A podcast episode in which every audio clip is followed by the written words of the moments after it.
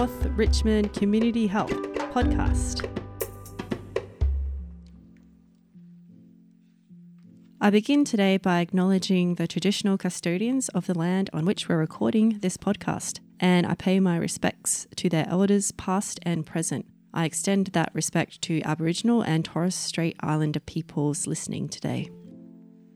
This episode marks 16 days of activism against gender based violence, I have invited two experts in this field, counsellors Hamsa Johnston and Zahra Abdurrahman, who will be discussing amongst themselves the role of culture in addressing gender based violence.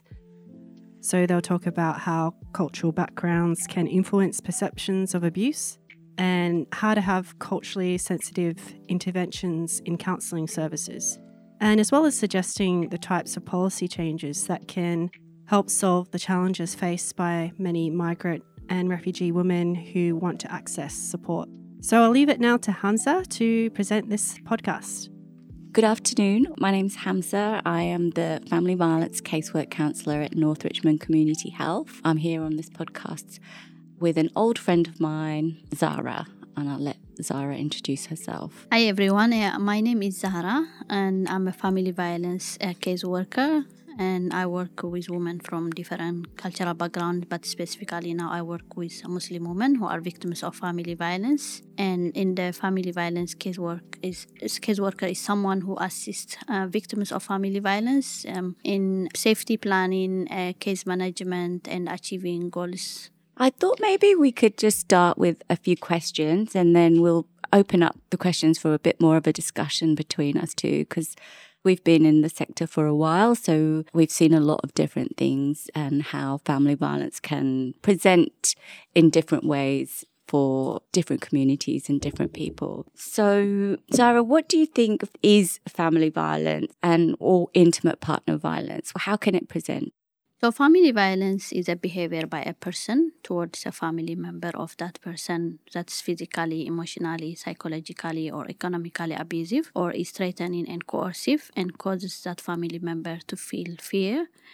But if you're going to discuss more specifically in relation to migrant women and spe- specifically Muslim women where I'm working with, they can experience all of the above forms in addition to spiritual or religious abuse, visa abuse, denial of re- religious divorce as a form of abuse, and forced marriage are all considered family violence. Yeah, and it's hard sometimes for women from migrant backgrounds to really understand what family violence is. How do we, do you have any ideas of how we can take a bit of a different approach so that they can tell us what it's like? Yeah, it's uh, it's true, and because many women, when they access services, they don't even realize that is what's happening in their life is family violence because that could be a norm in many cultures, mm-hmm. you know, and they do normalize it they mm. do normal and that's that's that's fine that's okay especially when it comes to sexual abuse uh, it has been normalized as long as you are married it's you know you don't you know that means they don't need consent but so we do explain to them that in here in australia mm-hmm. it's illegal so mm-hmm. whether it's um, financial whether it's economical whether it's physical or mm-hmm. psychological abuse or sexual abuse sexual abuse could be sex without your consent. This mm. all is illegal, and we do explain to them their option. Mm-hmm. You know what's available in here if they decide to leave the relationship, or if they decide to stay in the relationship. You know what's the option? How mm. come they can be kept you know safe and stay safe with their families? So we have to unpack what's family mm-hmm. violence in mm-hmm. here. Yeah, yeah, and I think that's the most important thing is that we recognize that it presents itself in a different way for different communities and it's just being really working with them, isn't it? It's just working with them where they want what they want to achieve. Yes. And the first part is I guess awareness. Yeah, awareness. Yeah, and at the end of the uh, day the woman should have agency. Yeah. Should have a voice whether she want to stay or whether she want to leave it's up to her but at least she knows what's her rights in here in terms of other ways that family violence can present itself say someone you know we've got someone who's a bit older who comes to you that says, My children don't want me to live with them anymore. You know, that's a kind of common occurrence now. Is there anything that you think, do you see it as a way to open up the discussion for them as well? Yeah, even though it's underreported, especially in the migrant community, it doesn't mean that it's not happening. It's yeah. happening, but most of the time there is a stigma in the society, so they don't disclose it. That's what's happening in my in my household. So it's good if we can explain to them any type of mistreatment mm. or you know harmful action that can cause distress is family violence in here, regardless if it happened from your son or daughter. You know, they, it, it, they have a right to stay safe and mm. live safely. So you explain them that's that what's happening is family violence that's the main part of it is to work with them and to try and like meet them where they're at. Yes. And I guess when we're working with people in the community, that would be the most important thing. What about if like a woman comes to you but actually doesn't want to leave the husband, her partner, but really wants help changing his behavior? Do you feel like that's a common theme that we see as well? Yeah, it, it is very common. It's very common because for many women, the too many barriers, that's not an option for them just to go to live. Especially for migrant women, mm. they might have uh, many unseen barriers. Mm. One of them could be language, one of them could be an income, and uh, even having access to transport. So we can't, we need to be and non-judgmental mm-hmm. when we discuss uh, with this woman what their need is mm-hmm. and she's an expert in her own in her own life so whether she want to stay or leave our role as family violence workers should be to give them to explain to them what's her right and mm-hmm. option mm-hmm. whether she want to leave or stay and give her that agency whether she want to leave or stay but as i say if she say that you know i want to stay mm-hmm. i want to change him we need to give her that safe space and psychoeducation of family mm-hmm. violence and also see if there is a room for change mm-hmm because sometimes uh, it's good to understand that person's um, perspective as well, his background, his mm-hmm. ex- past experience, and if he's willing to change, uh, make the relationship successful, we need to give them that opportunity mm-hmm. to amend it and so mm, i have seen many men that have attended men's behavior mm-hmm. change program if they you know they address the family violence and they try to change they can't change even though sometimes violence is is a choice. Yes.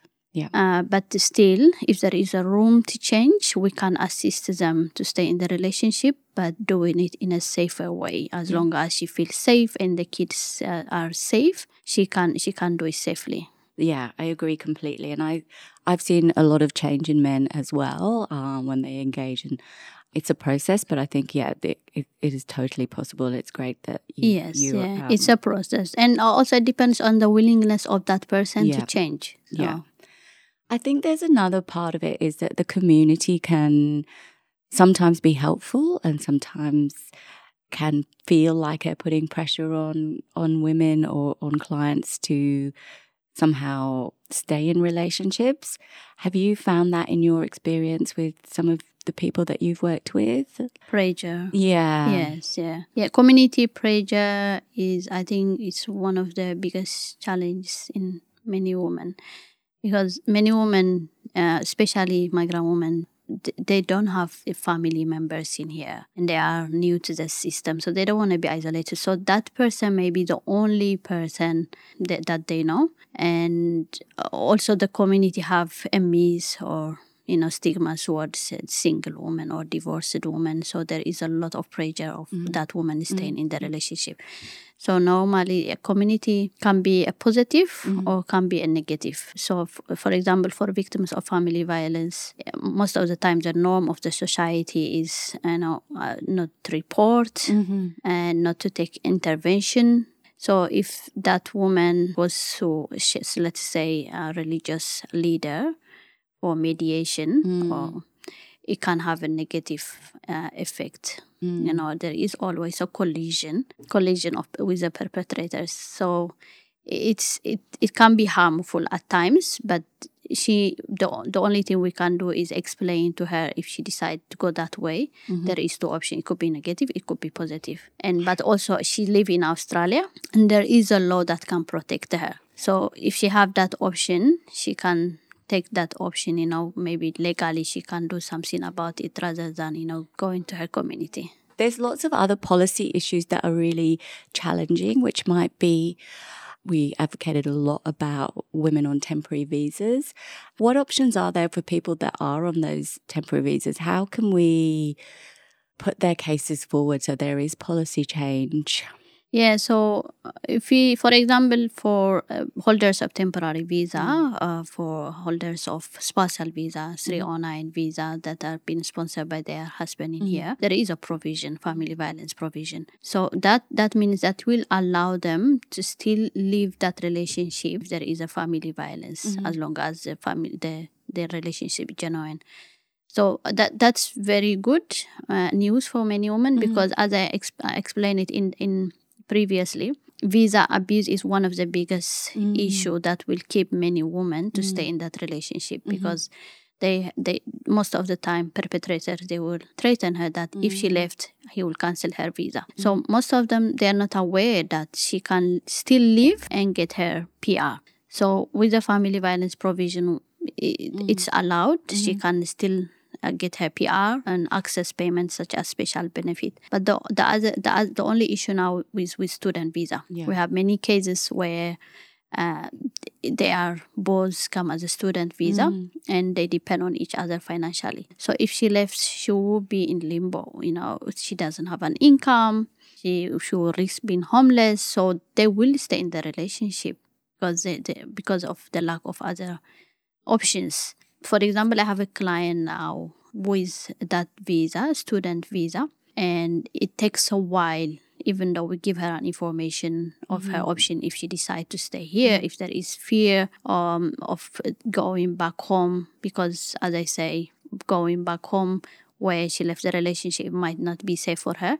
So she, they can still seek legal advice to mm-hmm. stay here and lodge an application for protection visa. But that takes very long time, unlike the uh, family violence provision, which will not allow them to have any payment until her visa issue is sorted. When I say long time, it could be years. So for this woman, sometimes their only option could be to go back to the relationship because they would prefer having a roof under you know on top of their head rather than stay uh, on the streets so i would recommend for the government to you know look f- for other you know intervention for this type of mm. visa and maybe facilitate for them to have their bridging visa as soon as possible rather than wait for their student visa to expire and then move them Yeah. move them to bridging visa so they can access even the resolution payment ssr payment so that could be an option for many of them because wi- without income and those who have children they won't be able to survive Yeah. I know there's there's only small one-off payments that they can access, but you can't live off that for a you long can't time. leave that and there is no sustainability on living on Yeah. that so it should be they should be given any other alternative rather than because even giving them a bridging visa can give them access to working Mm. hours because with student visa they have a limitation of how many hours they work so it's it's a big issue but Yeah. if if they move them to bridging visa as soon as possible that will give them at least a chance to work or access any other payment which they are eligible for. Yeah.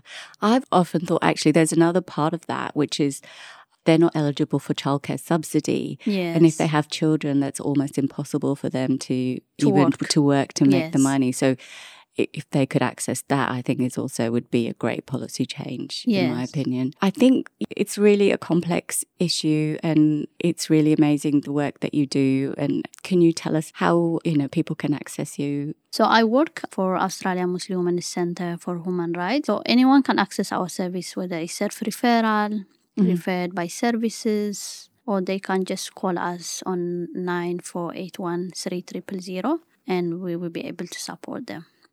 Thank you so much, Zahra. And as I said, we have worked together before and we're still working together. We even chatted about a client before we started recording this podcast at North Richmond Community Health. We can make referrals. We worked collaboratively with services like the Australian Muslim Women's Centre for Human Rights, which is a very long name. Yes. Um, but we also work with other family violence services, and we are able to support clients in a collaborative and multifaceted way here as well. And you know, for those community members, we know we want to reassure you that everything is confidential. And, you know, we're not going to talk about you outside of what you tell Yes. us in our four walls. I am the family violence casework counsellor at North Richmond Community Health. You can come into the centre and um, ask at reception, or you can call our main intake number, which is 9418 9800. And don't forget, it's the 16 days of activism coming up, and it's really a good opportunity to put the gender based violence issue to the forefront. We, we really want to make it an important topic and we want to support victim survivors all the time. Thank you for listening. Thank you for coming, Zahra. It was lovely to Thank see you, Thank you. Hamsa. Thank you.